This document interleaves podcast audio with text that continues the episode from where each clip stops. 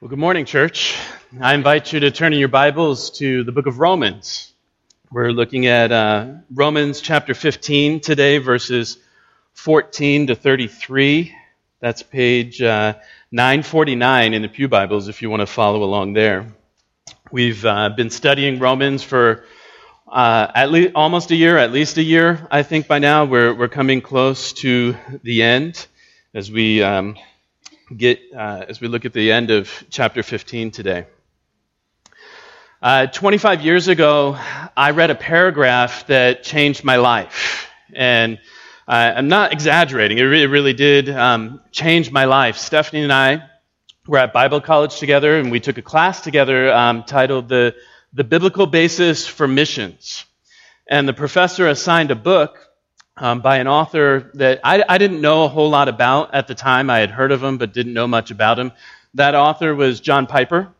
That book was Let the Nations Be Glad. And the very first paragraph of that book just um, riveted my attention. Here's what it says Missions is not the ultimate goal of the church, worship is. Missions exist because worship doesn't. Worship is ultimate, not missions, because God is ultimate, not man. When this age is over, and the countless millions of the redeemed fall on their faces before the throne of God, missions will be no more. It is a temporary necessity, but worship abides forever.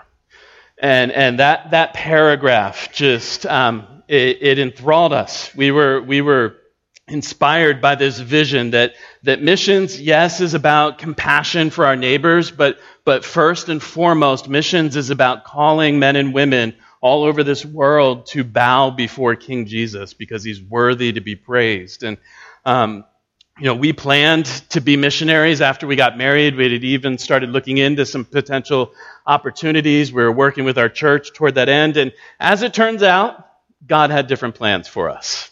I know that because I'm here standing before you today and not somewhere else. Um, but, but here's something that I've come, that's become clearer to me over the years. And, and I don't think I quite understood it um, all those years ago. And, and, and it's this missions is not just for missionaries. Missions is not just for missionaries.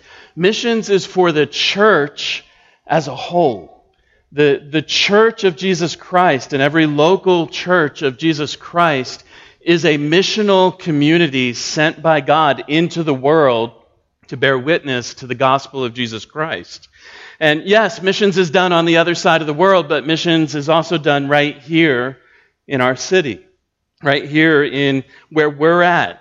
Uh, Escondido, San Diego County, in our neighborhoods and in our communities, God has designed the church of Jesus Christ to be mission shaped.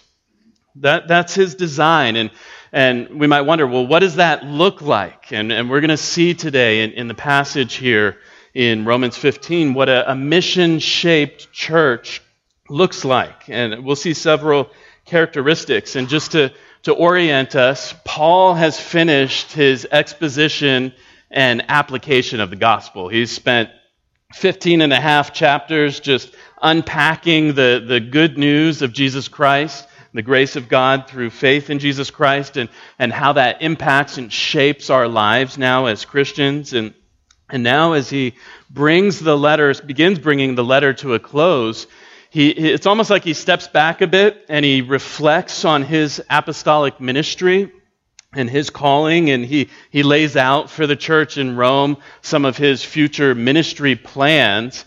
And he, and he does this for a number of reasons. Uh, one is he's hoping the church in Rome will partner with him and support him in his mission to Spain. But, but also, and, and Paul's really been aiming at this since the, the very first word of the letter, he's, he's hoping to in, inspire the Roman church to be mission shaped, to be a mission shaped church. So let's look at what he says, uh, Romans 15, beginning in, in verse 14. I'm going to read all the way through the end of the chapter. You can follow along um, in the Pew Bible or, or in your order of worship. This is God's Word. I myself am satisfied about you, my brothers, that you yourselves are full of goodness filled with all knowledge and able to instruct one another.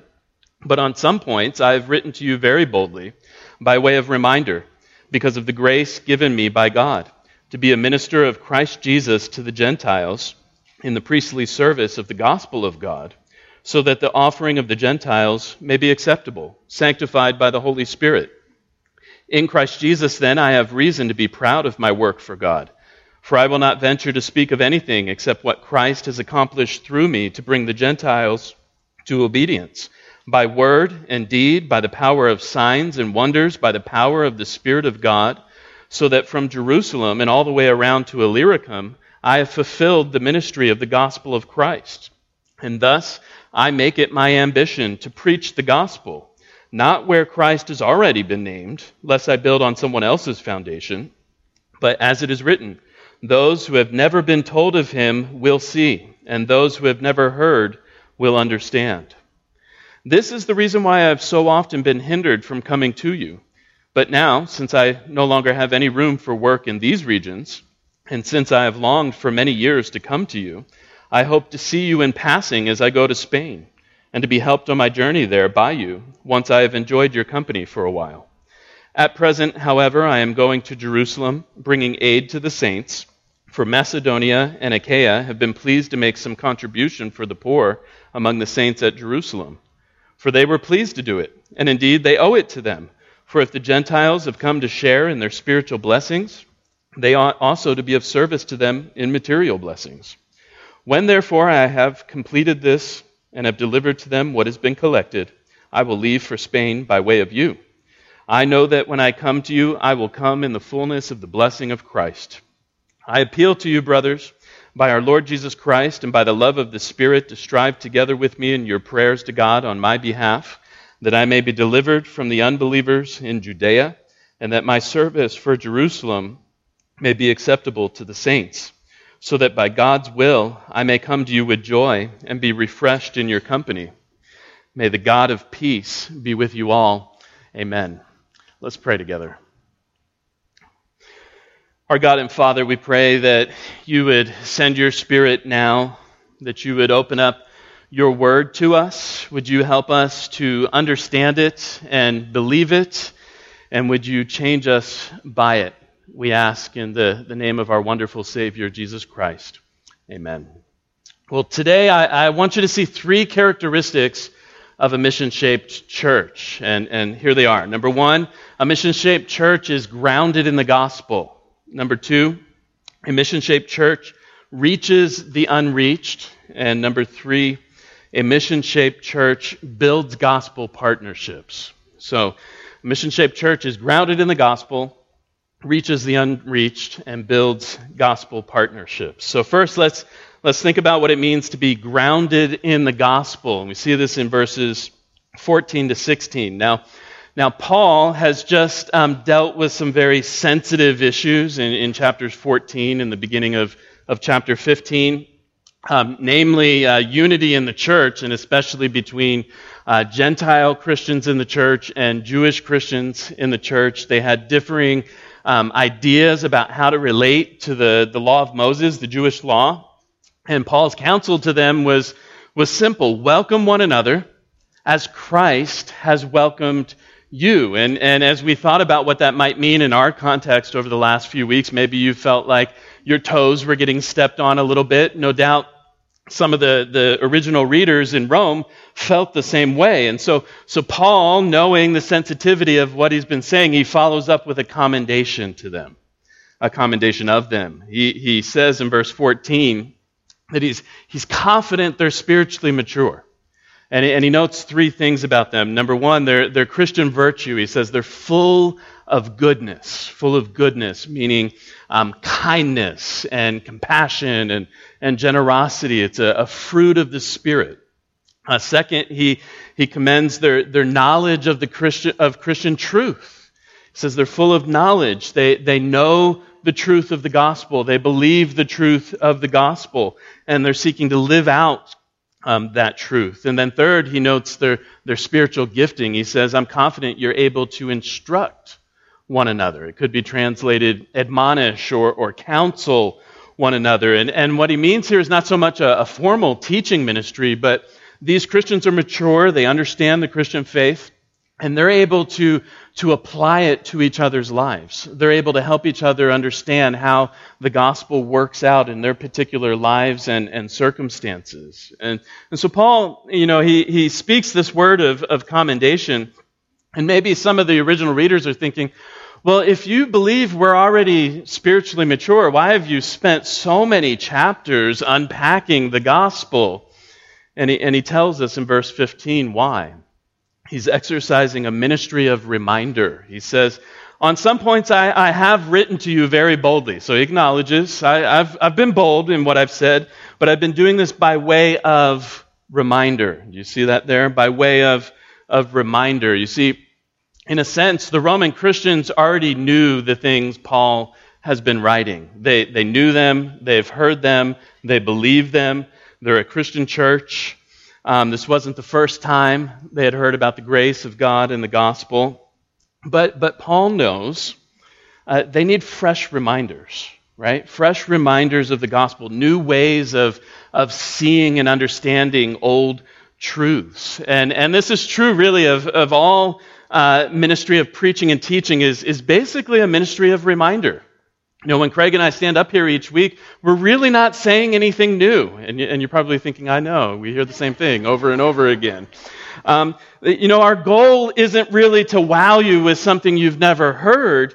Um, uh, what we're doing is trying to unpack the, the gospel of Jesus Christ week by week and in all of its dimensions. In, in a sense, uh, the message is the same every week, but hopefully there's a, a freshness to it. We, we never finish exploring the depths of the grace of God in Jesus Christ. And so Paul wants the church at Rome to be grounded in the gospel. And, he's, and that's why he's been exercising this ministry of reminder. And it's really interesting what he, what he says about himself, how he envisions this ministry in verse 16. Um, he, he, sees himself uh, like one of the, the Old Testament priests in the temple offering a sacrifice of worship and praise to God. And only the sacrifices here, this priestly service he engages in, it, it, he's not offering animals, he's not offering food, but, but people.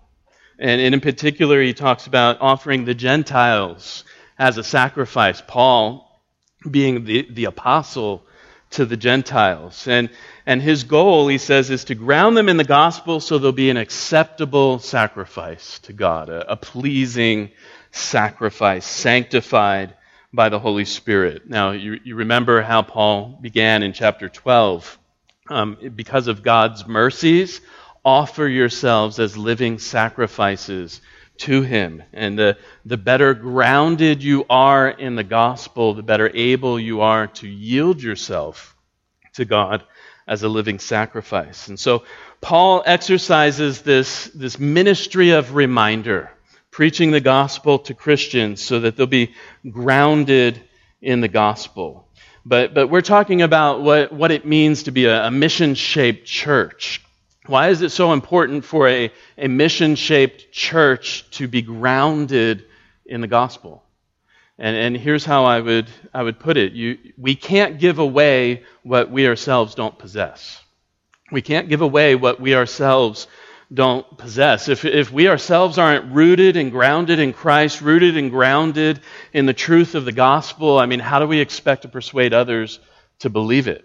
And, and I don't mean you need to have an answer for every objection somebody raises, or you need to, um, you need to be able to refute every false idea that comes your way. It's just not possible to do that. But, but if we don't know and understand the gospel, if, if we aren't convinced that salvation is found in Christ alone, that um, if we're not clear that, that Jesus is God's answer to humanity's problem, I mean, mission just falls by the wayside.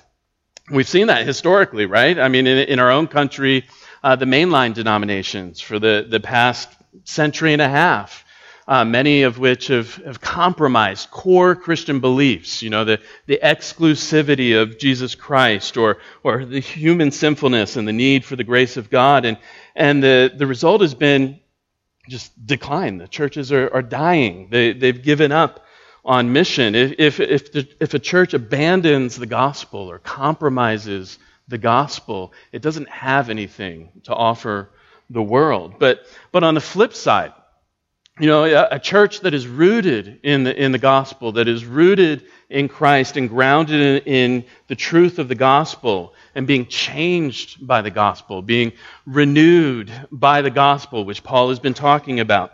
Um, that, that church is a powerful witness to the truth of the gospel.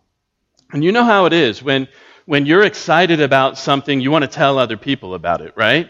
Um, you, you, you discover a new restaurant and, and the meals there just wowed your taste buds, and you're like, I, I've got to tell somebody about this. You have to taste this food. Um, and when the gospel gets a hold of you, when it's more than just you know intellectual truths that you like to debate, but when you're when you're wowed by God's love, when you're you're thrilled by His grace, you're going to tell other people about it. Now, I don't mean to say evangelism's easy because it, it's not. Um, you know, it, it's intimidating, it's difficult. Um, I, am a full time pastor. I find evangelism very challenging. But, but here's the thing um, you know, that, that, that gospel joy that takes root in our hearts through Jesus Christ, it's sort of like um, a beach ball. You know, and you can, you can try to push a beach ball under the, the water and you can hold it down for a little bit, but eventually it's going to come up to the surface, right? It's just going to keep pushing up above the water. And, and it's like that with the gospel when, it's, when you're grounded in the truths of the gospel and the grace of Jesus Christ. Um, it overflows in a, in a life of, of witness um, to the gospel of Jesus Christ. So, first, what does a, a mission shaped church look like? It's grounded in the gospel. But second, uh, a mission shaped church reaches the unreached. It reaches the unreached. And we, we see this in verses 17 to 21. Um, Paul here, he, he continues to describe his, his ministry here in this section. And, and I want to start from the, the end of what he says and work our way backwards. Look at, look at verses 20 and 21. Paul spells out his mission strategy. He says, I make it my ambition to preach the gospel. Where? Not where Christ has already been named, lest I build on someone else's foundation, but as it is written, those who have never been told of him will see, and those who have never heard will understand. So, this is Paul's strategy. Paul purposefully and intentionally goes where Christ is not confessed, where no one knows about Christ, no one's heard the gospel. He goes to places full of idolatry, full of indifference to the, the one true God, and that's where he sets up shop and preaches the gospel. And he, he goes there and he preaches, and, and people believe, and, and a church uh, is, is born. And so Paul he, his understanding of, of mission was rooted in the Old Testament scriptures. You can see there he, he quotes Isaiah 52 in support of his, his strategy. Isaiah 52 really talking about the ministry of God's servant, the Messiah, and Paul sees his own ministry as an extension of, of Christ's ministry. And, and Paul describes here how he, he followed this strategy in, in really an arc across the, the eastern Mediterranean. Look at verse 19. He says, From Jerusalem and all the way around to Illyricum, I have fulfilled the ministry of the gospel of Christ. And Illyricum is, is the modern day um, Balkan region in southeast Europe. And, and what does Paul mean here? He says, I've, I've fulfilled the ministry of the gospel. I've fulfilled the ministry of the gospel. Uh, what does he mean? There's no one left to evangelize? Um, no, not at all. Um, Paul, in this, this ministry arc from Jerusalem to Illyricum, he, he went to strategic cities, cities where there was no gospel witness, planted churches, taught the believers, trained leaders, and then he moved on and, and started all over again. He, he expected the churches that he planted to do the work of evangelism. You know, Paul's vision is to, to plant a church and then the gospel radiates out from that local church. And, and Paul um, spent about 10 years in, in this pioneering church planting mission. That most of the book of Acts is taken up with, with Paul's work that he's talking about here. It was really quite an accomplishment, but, but notice Paul doesn't take any credit for it. Uh, verse 18 I will not venture to speak of anything except what Christ has accomplished through me to bring the Gentiles to obedience. And, and the obedience he's talking about here is how he is what he speaks of at the beginning of the letter and the end the obedience of faith, the, the life of obedience to God that flows out of saving faith in Jesus Christ. And so Paul says, Look, I'm not going to boast about what I've done because this has been Christ's work through me. That, that's my boast. And, and really, when we're talking about being a, a mission shaped church, we have to realize evangelism and mission, they're really God's work. Um, God is a missionary God. I mean, you think back to the beginning chapters of the Bible, and Adam and Eve rebel against God, and they, they try to hide from God. And what does God do? He searches for them, He finds them, He goes after them, and restores them to Himself. Jesus is the, the ultimate missionary, leaving uh, heaven to come to earth to redeem a people for himself. The, the Holy Spirit has been sent into the world to draw people to Christ. Missions is, is God's work. That's why Paul can say, This isn't, I haven't done this. Christ has done this, but God uses means, right? He uses people like Paul, He uses people like you and, and me. Um, he uses His church. The, the church of Jesus Christ is an instrument in Jesus' hands to reach the unreached. And, and how? Well, Paul talks here about a, a, ministry of, of word and deed at the end of verse 18. In other words, it's a, a verbal and visual witness to the gospel. We, we bear witness to the gospel with our words, and we embody it through our lives in, in deeds of compassion and, and mercy. Verse 19, he, he talks about um, the power of the Spirit of God. The, this, it's just amazing. The, the Spirit of God takes our feeble words, our feeble attempts to tell other people about Jesus, and, and our imperfect works. You know, they're supposed to be works of mercy and compassion. They're often mingled with the desire to be noticed and, and so forth. But he, he uses these imperfect words and works to draw people to Jesus Christ. And then, what are we to make of um, Paul mentions here performing signs and, and wonders. And there's a lot that could be said. We don't have time to dig into it today. I will say this. Um, in, in 2 Corinthians 12, the, the only other place Paul talks about signs and wonders, he says they're the, the marks of a true apostle. Signs and wonders are the marks of a true apostle. They, they had an authenticating function. They, they distinguished between true apostles and false apostles. And an, an apostle is someone who was personally and directly commissioned by the risen Lord Jesus Christ to bear witness to his resurrection. And, and that's not true of anyone today. We don't have apostles today in that sense. And so, you know, by implication, we shouldn't expect anyone to exercise a ministry of signs and wonders today. Now, now does that mean God is no longer in the miracle business? You know, God's hands are tied. He can't do something miraculous? Um, not at all. I mean, we've been talking about uh, God's sovereignty in, in discipleship hour. Our God is in the heavens. He does as he pleases. Um, but, but the apostolic era is over. And so Paul here in this section, he, he talks about his passion, what, what drives him. It's, it's his ambition to reach the unreached. And, and did Paul care about the internal life of the church? Uh, of course he did. He, he cared deeply about the life of the church, but, but Paul's gaze, you know, it's constantly turning outward. As much as he loves the, the people of God and, and the church, his gaze um, is constantly moving outward toward those who are outside of the fellowship. And, and of course, you might be thinking, well, Paul was an apostle. And, and yes, he was. He had a, a unique calling. Paul had special gifts. And not every Christian is called to be a pioneering missionary. Not every Christian is, is called to set aside what they're doing now and, and head off to the, the middle of nowhere to tell people about Jesus Christ. But but I do think this, this mindset that Paul has of reaching the unreached, it, it should shape how we as a church do mission here, how we as a church seek to be a, a faithful witness to the gospel of Jesus Christ right here in, in Escondido and beyond. Um, you know, studies have been done on, on church life, and, and, and they've shown that after a church has existed for about 10 to 15 years, um, it basically stops growing by conversion.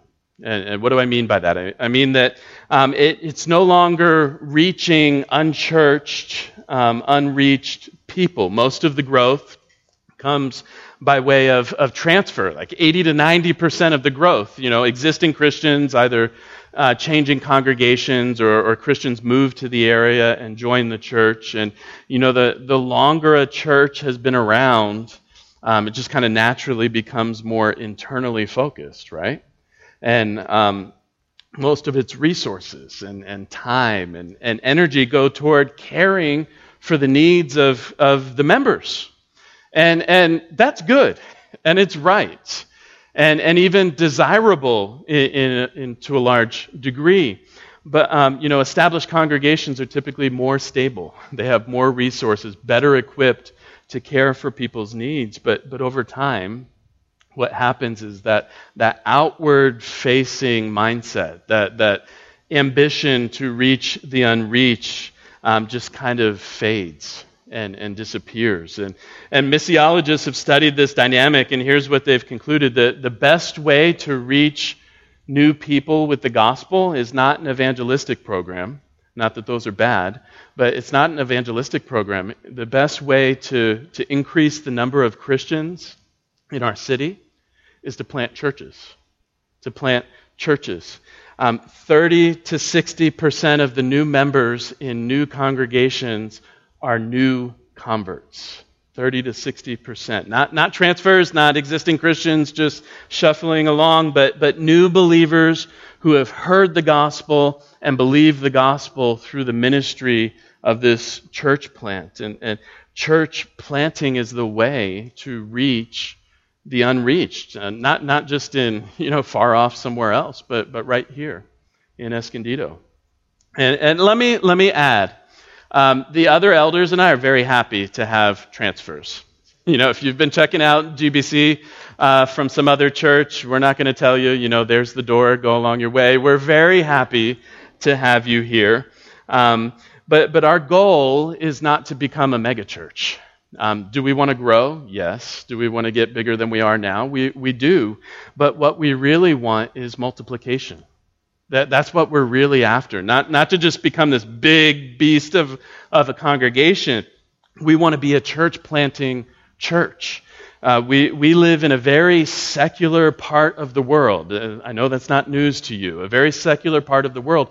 Many of our neighbors have never heard the gospel. There are pockets of, of San Diego County that are very dark, very unreached, and we want to reach those who have never heard. And we want to do that by planting churches. And, and there's no plan in place right now, okay? This is just a, this is just a dream and a prayer. But, but you got to start somewhere, right? And it, we, this is what we would love to be and do in the future. So, what, what does a mission shaped church look like? A mission shaped church is grounded in the gospel. A mission shaped church reaches the unreached. And third, a mission shaped church builds gospel partnerships. It builds gospel partnerships. In this last um, section, verses 22 to 23, um, Paul he invites the church at Rome to partner with him. He invites them to partner with him in, in the work of the gospel. And he talks about two different kinds of, two different ways to partner with him. Um, number one, financial support, and number two, prayer. First, uh, financial support. Look at what he says beginning in verse 22. This is the reason why I have so often been hindered from coming to you. So his ministry in the east of um, planting churches uh, took priority over coming to, to Rome. He says, verse 23, but now, since I no longer have any room for work in these regions, and since I've longed for many years to come to you, I hope to see you in passing as I go to Spain, and to be helped on my journey there by you once I've enjoyed your company for a while. So he intends to, to head west to Rome, but Rome's really not the, the final destination. It's a stepping stone um, to Spain on the, the western edges of the empire. And, and notice he says there that he hopes to be helped by the church in Rome. And that, that Greek term translated to be helped, um, it, it's more than just a friendly send off. You know, Paul's not saying, I, I hope we can have a little potluck while I'm there and you guys can, you know, fill my belly and send me on my way. Um, th- this, this term means assisting someone in making a journey by providing food or money or traveling companions, even providing the, the means of, of travel. See, ministry takes money. It, it's expensive. And, and Paul wasn't independently wealthy. I mean, we do know Paul worked to support himself at times. He worked as a tent maker, but, but Paul depended on other churches to fund his mission. And, and other churches partnered with Paul. You can see he talks about them there in um, verses 25, 26, and 27. Uh, the churches in, in Macedonia and Achaia, which is northern Greece and, and southern Greece, and they um, gave financially to a collection for, for needy Jewish Christians in Jerusalem. And, and Paul talks about this collection at, at length in, in 2 Corinthians. It was um, something Paul spearheaded he spent a lot of time going around to the different church, Gentile churches, um, gathering resources to give to the, the needy Jewish Christians in, in Jerusalem. And, and Paul describes how he plans to deliver this um, relief package, you could call it, personally. To, to go to Jerusalem personally and deliver it. And, um, you know, this wasn't only about showing compassion, it was also an, Paul's attempt to um, promote unity between the, the Gentile churches and the Jewish church in Jerusalem. If you've been here for the Roman studies, you know they had a hard time accepting each other. And so those churches partnered with Paul. And then he, he describes in verse 28 after, after I'm done there in Jerusalem, I'm going to come and visit you and then on to Spain. And this, this itinerary that, that Paul describes in the verses, um, it, it covers roughly 3,000 miles. So Paul's most likely in Corinth when he writes this. He plans to head east to Jerusalem, which is about an 800 mile journey, then to travel west from Jerusalem to Rome, which is about 1,500 miles, and then the final leg of the journey from Rome to Spain, further west, another 700 miles. All this travel takes resources. And, and Paul hoped the Romans would, would support him, at least in this last leg of the mission. And, and Paul here, this wasn't just about, hey, here's, here's um, you know, a bucket, drop your coins in. Paul, Paul saw this as a partnership in the gospel. And that's how he talks about the, the support from the church in Philippi. He, he, it's a partnership in gospel work, partnering through financial support, but also, you can see there, verses 30 to 33, prayer. Prayer.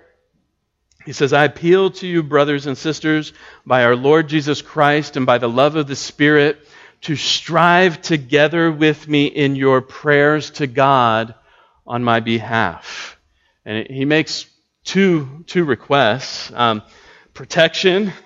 He says that I may be delivered from unbelievers in Judea. Um, Paul was not a popular person in Judea and in Jerusalem. Um, the the non Christian Jewish leaders there viewed him as an apostate.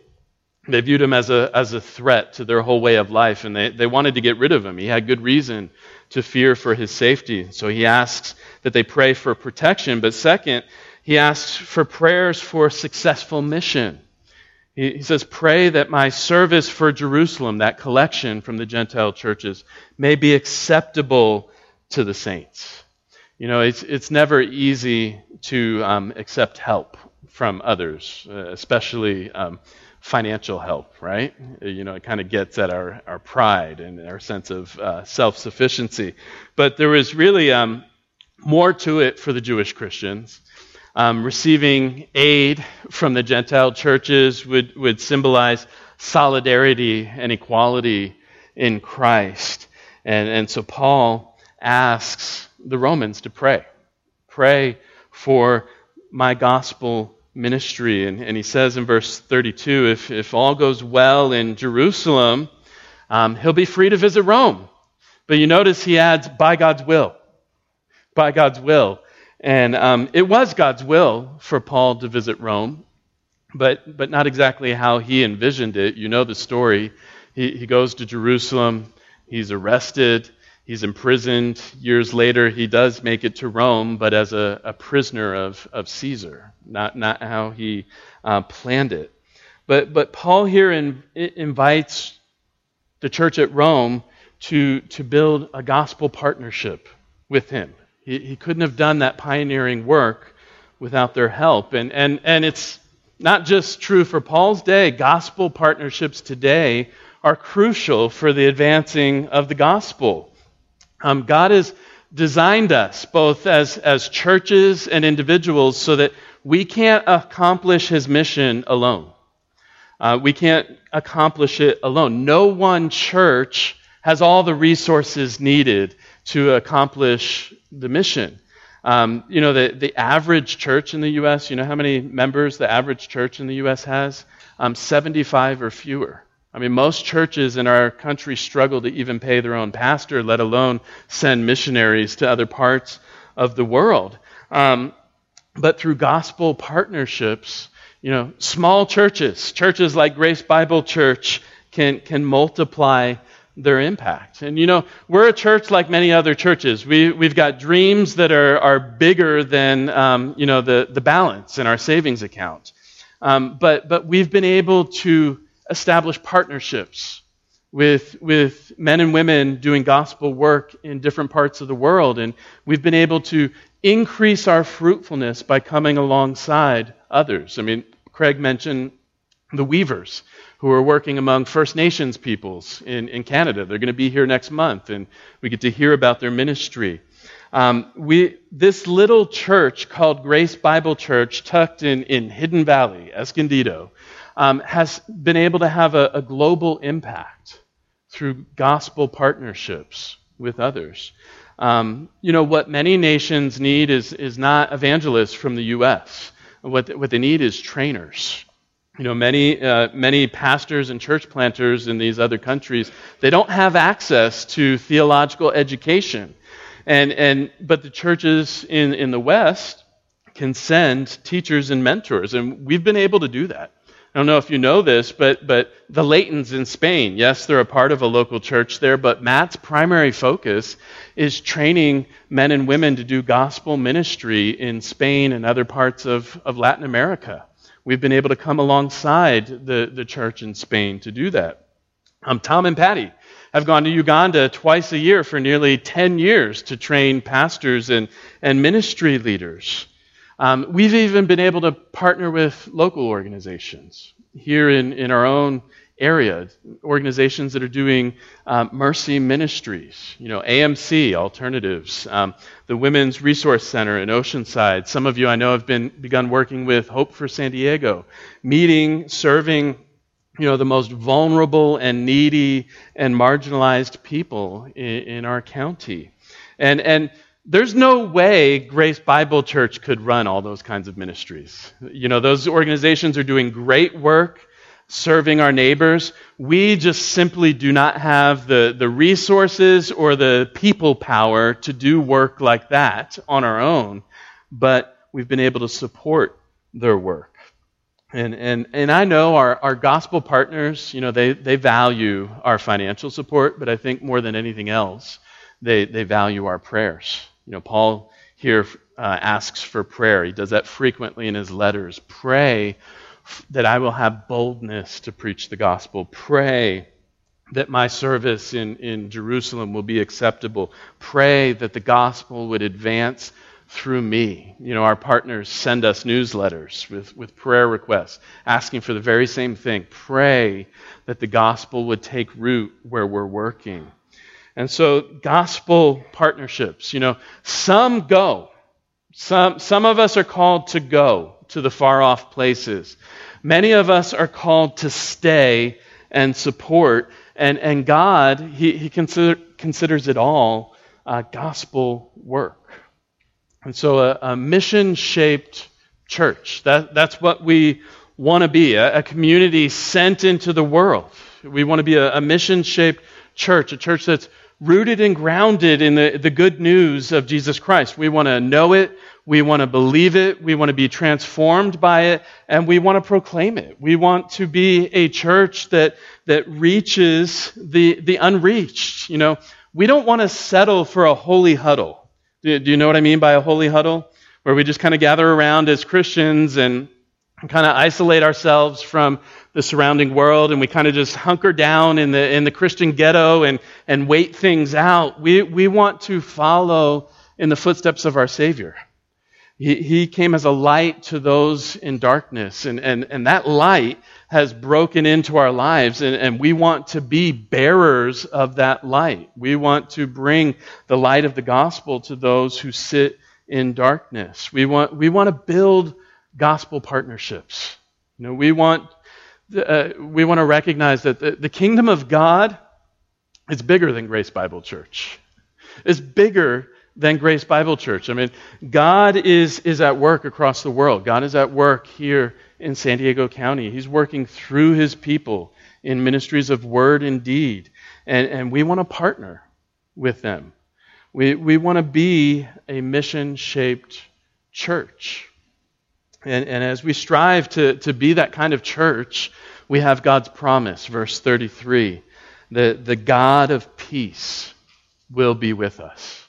The, the God who has made peace with us through Jesus Christ, he, he not only sends us into the world as His church, He goes with us into the world and He empowers us to be messengers of peace to be gospel witnesses, agents of, of his peaceable kingdom. And that, that's who we are as a church.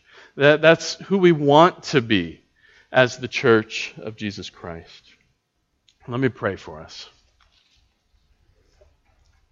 Our God and Father, we, we come close to finishing our study of the book of Romans. We thank you for your marvelous grace. We thank you for the gift of your Son, the Lord Jesus Christ, who came to pay the debt that we owed because of our sin and guilt. We thank you for his sacrifice at the cross. We thank you for his triumphant resurrection. We thank you for the gift of your Spirit who now dwells in us and is transforming us into the image of Christ.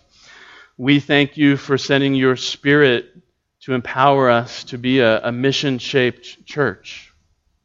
We pray that as we uh, go deeper in our understanding of, of the good news, that you would cause us to be a, a, people who bear witness to it, a people who reach the unreached, a, a congregation who is self consciously a, a missional community sent into the world as agents of your kingdom. We ask in Jesus' name. Amen.